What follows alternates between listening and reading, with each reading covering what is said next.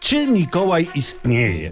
Stojący mocno na gruncie mistycznego materializmu dydaktycznego w oparciu o najnowsze dokonania rozkminki naukowej mówią zgarnijcie dwóch dowolnych Mikołajów na mieście, umieśćcie ich w oddzielnych pokojach. Jak wytrzeźwieją, zadajcie parę pytań o renifery, sanie, skąd pochodzą i porównajcie odpowiedzi, a sami zobacz, zobaczycie, sarkastycznie twierdzą.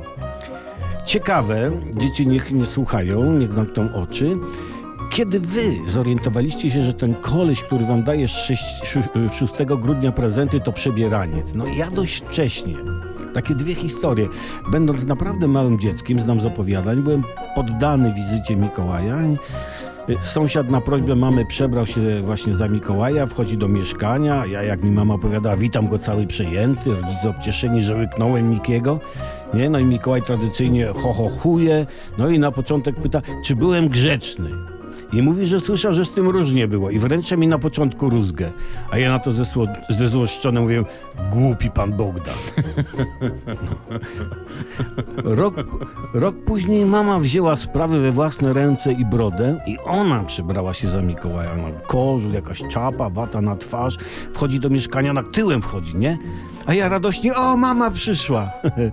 No i się skończyła. Co nie znaczy, że nie wierzyłem w Mikołaja. Wierzyłem, ale miałem mu za złe, że takich złych zastępców sobie wybiera.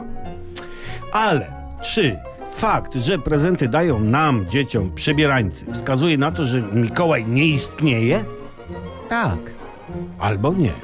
No to już każdy niech rozstrzygnie we własnym zakresie.